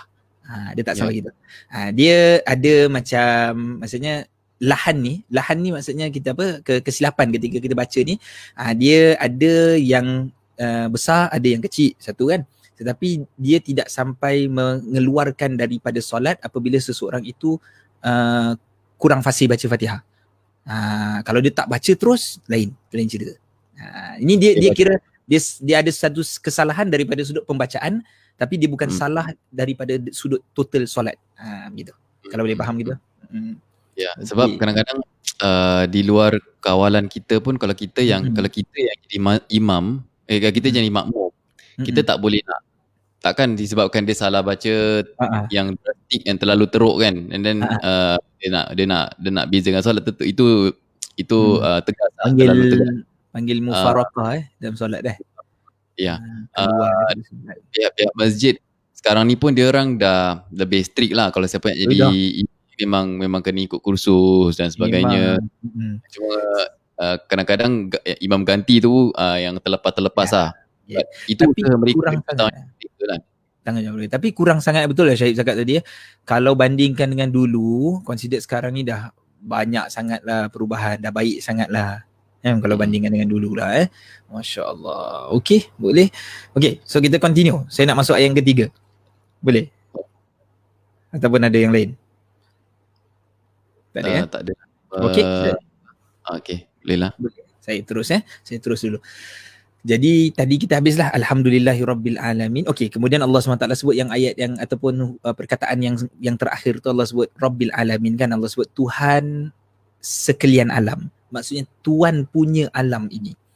Question yang paling penting untuk kita tanya ni sebenarnya apa itu alam lah kan? Alam itu adalah apa saja yang selain daripada Allah. Alam. Apa saja ciptaan Allah masuk dalam kategori alam. Jadi dia ada dua di sini satu pencipta, satu lagi yang dicipta. Satu creator, satu creation. So yang bukan Allah, yang namanya ni bukan Allah ni, dia kategorinya alam. Dan kenapa disebutkan alamin eh, dalam bentuk yang jamak, yang banyak sebenarnya. Dan alam tu satu sebenarnya dah cukup lah. Universe. Dia bukan universes macam gitu kan. Tapi dalam kalau terjemahan orang putih kita boleh lihat Lord of the Worlds. Uh, dia jamakkan, dia dia pluralkan gitu. Sebab alam ni sebenarnya universe uh, ataupun world ni kita ada macam-macam world sebenarnya kan. Kita termasuklah alam manusia kita masuk alam haiwan kita masuk alam tumbuhan. Maksudnya alam jin alam apa semualah. Semua ni di bawah penguasaan Allah. Kalau ada orang nak claim macam eh tapi itu manusia je yang kena lihat Allah tu sebagai Tuhan. Uh, jin tak payahlah. Tak boleh. Sama juga semua ini dalam kategori uh, apa ni di bawah penaklukan atau di bawah kuasa Tuhan kita lihat berapa banyak ayat-ayat Al-Quran Allah SWT sebutkan berkenaan dengan dengan dengan apa tu? Uh, bintang bulan yang semuanya bertasbih pada Allah dalam bentuk tasbih mereka sendiri. Dalam bentuk tasbih mereka sendiri. Dia bertasbih Allah sebut begitu. Kita percayalah takkan cakap tak ada pun tak dengar pun matahari tasbih sebut subhanallah. Kita Allah dah sebut kita percaya. Okey. Mereka bertasbih menunjukkan mereka adalah ciptaan Tuhan. Mereka patuh. Tuhan kata engkau tasbih. Maka dia tasbih. Dia akan ikut jadi ini yang kita nak masukkan alamin ni merujuk kepada semua. Jadi kita tak boleh deny begitu sebab alhamdulillahirabbil alamin. Segala puji bagi Allah, Tuhan sekalian alam bukan alam saya saja, alam semua. Semua itu. Jadi kita akan tahu dalam dunia ini bukan kita saja, ada yang lain-lain semua mengaku bahawa Allah itu Tuhan. Ha ada begitu. Ha okey. So itu nak pendekkan yang situ. Silakan Syed. Alamak tak dengar suara Syed. Ter ini ya. Uh, dia ter ini terputus sikit. Sorry. Oh, okay, oh, termute, termute. Uh, jadi maksudnya uh, kita nak habiskan ayat yang kedua ayat, ayat kedua alhamdulillahi rabbil alamin al alam itu dia hmm. bukan saja alam dunia yang kita tahu. Ha, atau bukan alam manusia saja. Ha. Kita tahu uh, dunia ni kita tahu maybe maybe hmm. yang kita nampak pun maybe uh, saintis pun dah kaji-kaji uh, apa ada ada planet kat luar apa semua tu. Jadi ha. ada juga yang yang mengatakan yang yang yang bukan yang yang apa yang bukan kita nampak pun kan macam alam betul, jin betul. betul. Hmm, itu termasuk dalam alamin juga. Uh, tadi menarik bila bila Ustaz Hidayat tadi katakan uh, apa surah apa al-alamin uh, alam tumbuhan, alam binatang, hmm. alam tumbuhan, tasbih. Uh, hmm. Uh, pernah pernah dengar ni tak macam contoh ada tak tahu ni betul ke tak lah. Kira apa macam tu? contoh kalau bulan uh, bukan bulan apa namanya um, laut ha? ombak ni itu ha? laut sedang bersih Oh kan? gitu. Wallahu alam kita tak tahu macam mana cara dia. Allah kita tak tahu kan. Ah, bila datang bila dia bunyi. Hmm. Betul. Semalam sorry eh, semalam saya baca Ustaz Solehan punya post uh, dia tunjuk gambar hujan kalau perasan dia kata hujan ni sedetik demi sedetik apa setitik demi setitik ni turun kan sebenarnya semua bertasbih pada Allah cuma kita tak tahu cara dia macam mana. Yes. Ha, kan macam gitu kan. Padahal hmm. apa manfaat dia turun satu-satu-satu gitu kan. Bukan manfaat lah. Maksud saya tu macam cuba duduk tengok oh, kan. Tengok macam apalah turun satu, satu, satu macam gitu. Titis-titis eh. Ah, kenapa tak turun Tapi macam pipe air? ya. Yelah betul lah. Uh, just, just imagine hujan lah. Sekarang tengah musim hujan kan. Yes. Uh, apa sejuk pun sejuk Alhamdulillah lah oh, syukur. Alhamdulillah. Uh, Allah masa'iban nafi'ah. Kita doa, kita dapat doa. Hujan makbul. Hikmah, hikmah hujan pun menarik juga bila hujan turun dia setitik-titik kan. Ha. Lepas tu uh, imagine kalau Allah Allah nak nak nak suburkan tanah. Sekali dia turunkan air serentak macam habis. habis terus jadi macam rosak lah. Terus, terus ah, air, air kan is, uh, kira kalau air kalau kita kuat-kuat limpah macam baldi pun kuat dan sakit kan. Oh, sakit. kan. Betul. Air pun bahaya juga. Masya-Allah. Masya-Allah eh. Macam mana ada nak jawab soalan tak? Saya Apa tu? Okey, silakan sekejap saya tengok balik eh. Atas uh, tentang soalan masbuk jugalah. Kejap eh lagi. Ha. Uh, Okey, Amirul Firdaus. Boleh eh kita pancarkan oh, eh? Boleh, boleh, boleh. Ah uh, tu yang di atas tadi ya, terlepas ya. Yes. Ah uh, terlepas. Hmm. Kesian dia. So, Amirul Amirul Firdaus uh, bertanya, uh-huh. kalau kita masbuk Ustaz, uh-huh. kabut masuk waktu imam dah rukuk. Okey, imam rukuk. Kita uh-huh. perlu baca kita perlu baca tapi kalau kita hmm. masuk waktu imam sedang baca penghujung surah, hmm. Okey, jadi apa soalan? Okey, maksudnya gini. maksudnya gini. Bila kita datang ni kita masbuk, kita lambat kan, kita tak start sama-sama. Jadi kalau masuk tu waktu tu imam tengah rukuk, jadi kita tak perlulah baca Fatihah tu. Kan kita ikut dia rukuk. Tapi kalau kita masuk waktu tu imam masih lagi tengah baca surah, uh, lam yalid wa lam yulad wa lam yakul lahu kufuwan ahad. Ha, macam gitu kan. Jadi ada sebagian para ulama sebutkan okey kita baca mengikut kadar kemampuan yang sampai kita boleh habis macam gitu. Tapi point dia syarat dia adalah kita mesti kena ikut imam. Itu paling utama sekali. Kita kena understand that lah. Mana yang kita boleh baca kita baca. Kan? Tetapi point yang paling penting adalah bila imam tu buat satu kita rukuk, dia rukuk kita mesti kena rukuk juga. Ha begitu. Okey, insya-Allah. Okey Syahib. Uh, kita uh, sebenarnya dah dah sampai dah satu jam dah sebenarnya. Uh, lama sangat tak boleh lama sangat. Kita tanya, kita tanya orang. Uh, tanya orang apa? Nak ambil lihat tu ayat eh? Nak ambil lihat tu ayat ke tak? Okay, ayat Ar-Rahman Ar-Rahim atau macam mana? Uh, belajar semua nak tanya ke nak balik nak balik tak ya balik dah memang kat rumah dah. Sementara tu kita boleh tanya ni ada ada Nur Azhar dia ada komen ada komen juga oh, soalan. Okay. Oh, ni, ni komen eh? Okay, bagus bagus. I, uh, sar okay. apa ni? Apa dia kata Betul macam ha, boleh keluarkan eh? Boleh pancarkan. Boleh pancarkan eh? Ha, tapi Panjang. kita akan cover kita semua lah. dalam solat berjemaah, Ustaz terangkan tadi yang kita wajib baca surah Fatihah dalam setiap rakaat. Oh soalan eh. Soalan saya. Bagaimana pula jika seseorang sebagai makmum tidak sempat membaca surah Fatihah sebabnya imam baca terlalu cepat dalam setiap rakaat. Contohnya dalam solat tarawih, kadang-kadang imam baca surah Fatihah dan kemudian baca surah yang pendek dengan laju. Ini membuat jemaah tidak sempat baca surah Fatihah. Apa yang jemaah harus buat? jemaah harus jemaah harus tolak imam tu biar dia jadi imam je. tak boleh kita tak boleh jawab Ustaz Azaidrus punya style lah. macam kena dia yeah. macam lain level lah kira. dia jawab betul ya yeah. uh, tapi memang gitu kita kadang-kadang hadapi kesukaran uh, apa ni bila uh, lagi-lagi kalau solat tarawihnya 20 rakaat tetapi yeah. 20 rakaat tu tak ada masalah dia tak ada isu 20 rakaat tapi 20 rakaat tapi ada permintaan supaya habis cepat uh, habis oh. sampai pukul 10 je. Jadi you ada satu jam suku je nak kena habis. Memang dia Allahu Akbar. Bismillahirrahmanirrahim. Alhamdulillahirabbil sampai habis gitu kan. Jadi kita hmm. macam tadi lah saya sebut kita uh, kita baca dia habis kita ikut sunnah dia adalah kita baca selepas imam tu habis kan. Kemudian kita hmm. akan baca sesuai dengan kadar kemampuan kita. Kadang-kadang dia rukuk, kita sempat habis, kita habis lah. Kalau kita tak sempat habis, kita akan rukuk dengan dia macam gitu lah. Hmm. Okay, Syahid macam mana? Ada orang ada tiga orang nak nak dah tu ayat. Kita nak uh, kita call it a day ke macam mana? Kita teruskanlah sebab okay, uh, satu last. Last eh. Yeah. last ya. Sebab ayat ni pun pendek ya Syahid. Ya betul Ayat betul. Pendek, last kita ambil Ar-Rahmanir Rahim. Okey. Baik Ar-Rahmanir Rahim ni sebenarnya walaupun dia pendek, anda lihat diulang balik. Bismillahirrahmanirrahim kan dah ada tadi. Dengan ayat pertama tu dengan nama Allah yang Maha Pemurah lagi Maha Pengasihani. Segala puji bagi Allah Tuhan apa ni Tuhan penguasa sekalian alam. Lepas tu Ar-Rahman Ar-Rahim yang maha apa mengasihani yang maha apa tadi kita yang maha pengasih lagi maha penyayang. Allah ulang lagi Ar-Rahman Ar-Rahim. Kenapa Allah ulang lagi untuk highlightkan pada kita the idea sebab okay, kita faham eh surah al-fatihah ni Allah minta kita baca alright Allah minta kita you need to read seperti mana yang Allah turunkan. This is the surah you need to read it this way. You need to understand me this way. Ha, so maknanya surah ini ajar kita macam mana nak kenal Tuhan. So kita tak nampak Tuhan. So Tuhan tu macam mana? Allah gambarkan Tuhan kau ni adalah Tuhan yang pengasih dan penyayang.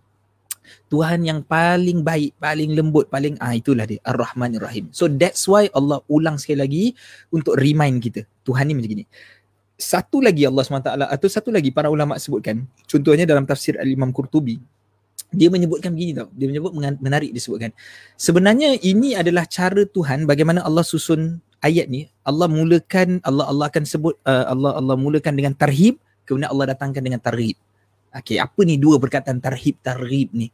So tarhib ni adalah sesuatu yang membuatkan uh, macam kita peringat bukan peringatan kita kata kita kata macam uh, apa ya macam kalau kalau tarhib tu ancaman kita sebutkan kan? Tarhib tu adalah peringatan bahawa Allah itu akan buat sesuatu pada kita jika kita tak ikut kata. Tarhib ni lebih kepada uh, saya lupa pula nak sebut uh, buat dia. Tarhib uh, uh, sorry tarhib ni adalah lebih kepada ajakan galakkan. Ya rabbi. Galakkan. Ha. kau sebut tadi dia galakkan ancaman dan galakkan lah Ya Allah tak boleh dia tak tak tak keluar langsung lah sebut word tu. Tak senyap kan. Jadi dia punya dia punya, dia punya apa uh, motor motor dia dah ni sikit agak-agak. Betul tak ingat dah.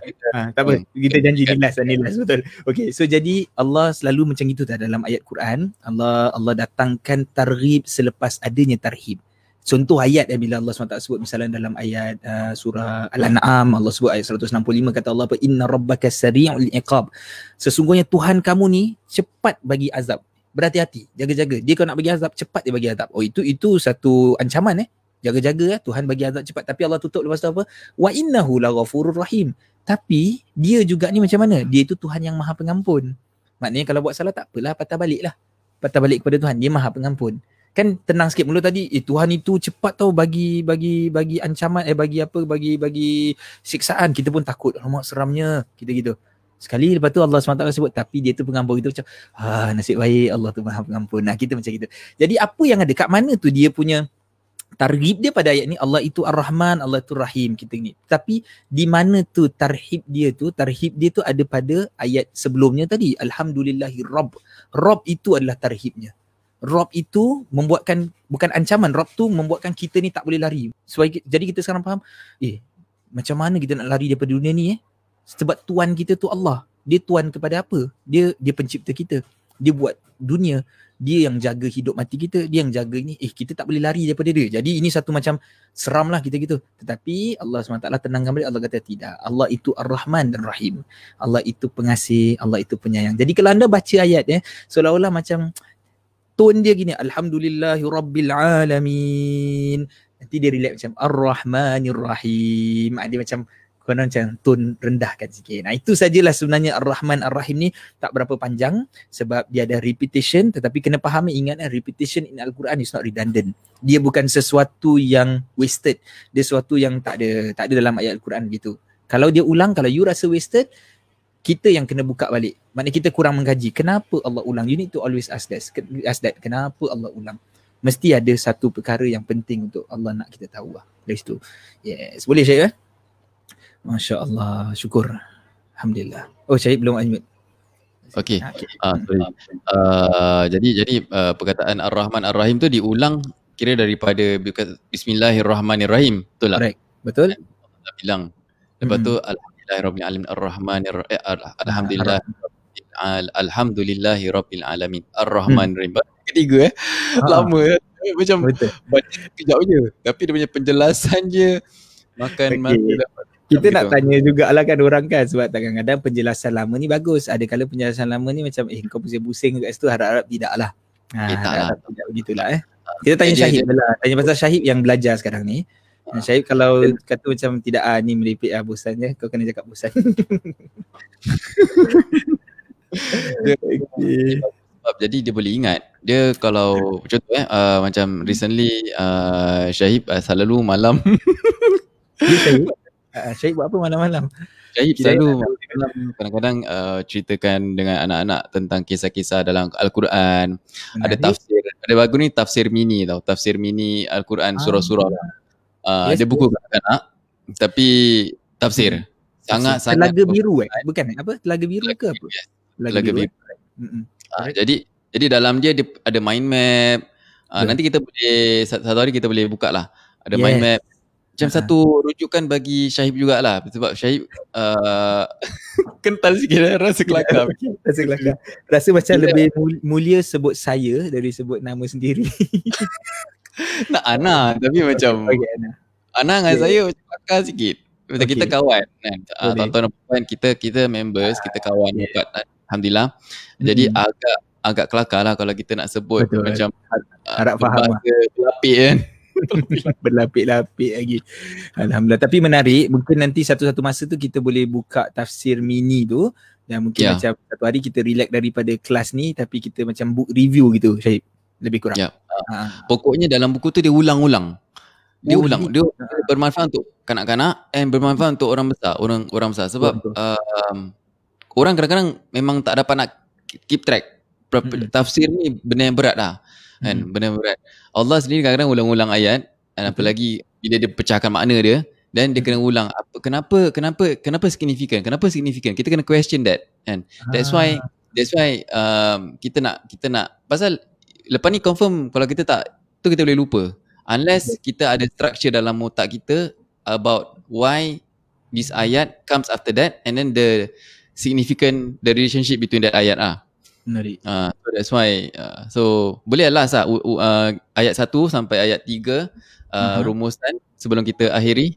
Baik insya-Allah. Okey. So jadi uh, apa yang kita dah baca pada hari ini adalah sebagai permulaan uh, surah Al-Fatihah ada tujuh ayat. Kenapa saya highlightkan surah Fatihah first sebab inilah yang akan kita baca nanti. Kalau belum solat Isyak nantilah solat Isyak kita akan baca.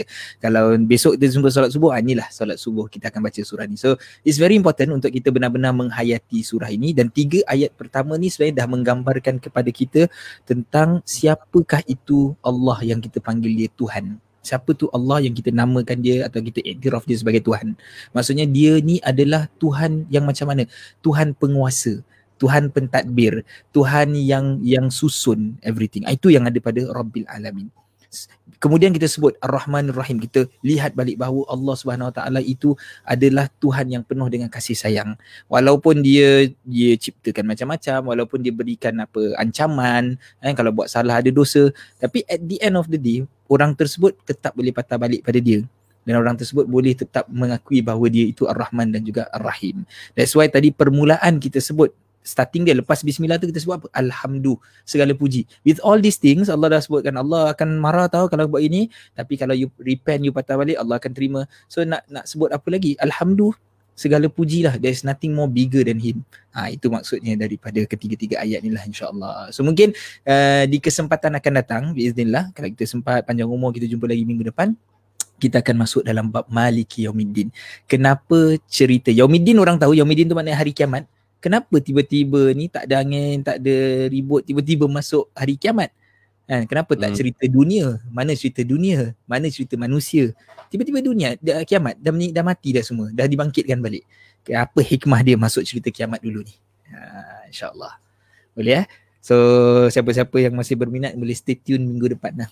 Ha, minggu depan. Sama time eh, uh, 8.45 juga uh, setiap Isnin uh, di Facebook Syukran ataupun di uh, YouTube Syukran. Menarik. Uh, Betul. Sorry saya, sorry saya. Uh, bagus okay. juga nak highlight yang pasal yang YouTube tu sebab memang tu hari ada yang tanya juga, ada yang kata dia tak ada Facebook account. Sebab kalau tak ada Facebook account tak boleh tengok eh. Rasanya dia macam kena buat account dulu eh. Tetap Leceh sikit lah. Eh. Jadi kalau YouTube ni dia boleh tengok lah. Bagi link boleh tengok lah macam tu kan. Jadi Alhamdulillah hmm. lah YouTube. Okay, sorry Syahid, continue ada macam mana ada ada soalan kita nak jawab ke tak macam Rukia oh, iya. uh, puan Rukia Nikmat ni dia ha. tanya Oh adakah tafsir dan tadabbur itu sama ya? Ha. Ha. Okey, tafsir tafsir itu adalah uh, macam uh, apa tu uh, pencerahan ya terhadap ayat-ayat al-Quran ya. Di dalam kita bila kemudian tadabbur itu adalah menghayati ayat al-Quran. Maksudnya seseorang yang mentadabbur ayat al-Quran dia sebenarnya sedang menafsirkan al-Quran. Jadi tafsir ni lebih general, lebih umum. Tadabbur tu lebih spesifik, lebih khusus. Ada orang yang tafsirkan al-Quran secara umum saja A to Z. Mungkin wallahu alam kalau tak terlampau keterlaluan kita boleh sebut yang sekarang ni kita sedang tadabbur al-Quran betul? Kita ambil tiga ayat je. Hmm. ya kita tafsir hmm. al-Quran tapi dalam tafsiran kita kita go very slow. Orang mungkin kita boleh baca tafsiran uh, surah Fatihah ni lima, lima eh, berapa dengan lima minit? Dua minit pun dah boleh settle lah.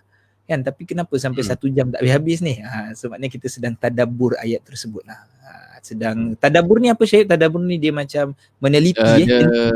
um, uh, menganalisa membedah uh, dan melihat di belakang teks. Maknanya bedah uh, bedah tu baca buku dengan bedah. Baca kitab bedah kitab. Bila tengah bedah kitab tengah bacalah kitab tu. Ya. Uh. cuma cuma tadabbur ni bila kita tengok uh, sedikit penjelasan dia dia lebih hmm. kepada melihat di sebalik ayat tu. Apa yang boleh kita apply. Okay, bagus. Tafsir is kita tahu makna, kita tahu teks dia, kita tahu maybe analisa. Tapi tadabur, how can it apply to our hmm. life and the hmm. behind the of it lah. Masya Allah. Masya Allah. Bagus, bagus. Insya Allah. Alright. Bagus juga. Terima kasih banyak lah Syahid. Ha, tu dia membendah macam internal eh, teks dia kan. Menjelaskan, keluarkan balik apa. Pokoknya macam mana nak apply application eh, dalam dalam hmm. life. Yeah. Atau how how dia bagi kesan insyaallah. Okey, bagus. Terima kasih banyak Syahib. Uh, insyaallah kita ucap juga lah terima kasih pada semua yang ada, semua yang bersama-sama kita ni. Uh, terima kasih ada yang sebut terima kasih. Alhamdulillah terima kasih kembali. Kita akan jumpa lagi kita sambung ayat keempat dan nampak macam kesian tu baru masuk ayat keempat surah Fatihah. Tapi insyaallah uh, terima kasih semua uh, uh, Ainun Abu Bakar. Hmm. Terima kasih hmm. kepada yang mendengar. Kerana bila dalam kelas eh, bila kita uh. tak ada respon uh-huh. kita rasa sunyi lah. Sunyi rasa kurang engaging lah eh. Kurang engaging. Betul. jadi jadi dengan cara macam gini mungkin uh, hmm. dia akan lebih uh, mem- memotivasikan kita dan lebih uh, menarik lah untuk kita kembangkan ilmu tersebut eh. Betul betul. Bila ada interaction. Walaupun padahal tak dua kita dua orang je sebenarnya tapi saya rasa macam kita bercakap juga dengan orang-orang lain ni semua kan. Uh, jadi macam interaction tu menarik lah. Luar biasa. Alhamdulillah kita tengah try our first class tapi alhamdulillah nampaknya okey. Uh, hmm. selesa. Uh, Syahib selesa ya? Syahib okey ya? Hopefully Syahib ada lagi dengan kita minggu depan hopefully. InsyaAllah. Semoga Allah memberkati Syahib lah. Amin. Allah dan Ustaz Hidayat para penonton semua. Uh, biasa nak akhir majlis ada doa ke macam Ustaz? Ah itulah. Biasanya kita kita tutup dengan kafaratul majlis dengan suratil as lah insyaallah eh. Kita tutup dengan kafaratul dengan suratil as. Sama-sama insyaallah kita baca sama-sama di rumah pun baca sama-sama dengan kita lah insyaallah eh. baik subhanakallahumma wa bihamdika asyhadu an la ilaha illa anta astaghfiruka wa atubu ilaik. Wa uh, bismillahirrahmanirrahim. Wal asri innal insana lafi khusr illa alladhina amanu wa amilus salihat wa tawassaw bil haqqi wa tawassaw bis sabr. Wa billahi taufiq wal hidayah. Wassalamu Assalamualaikum warahmatullahi wabarakatuh. Alhamdulillah. Terima kasih. Assalamualaikum.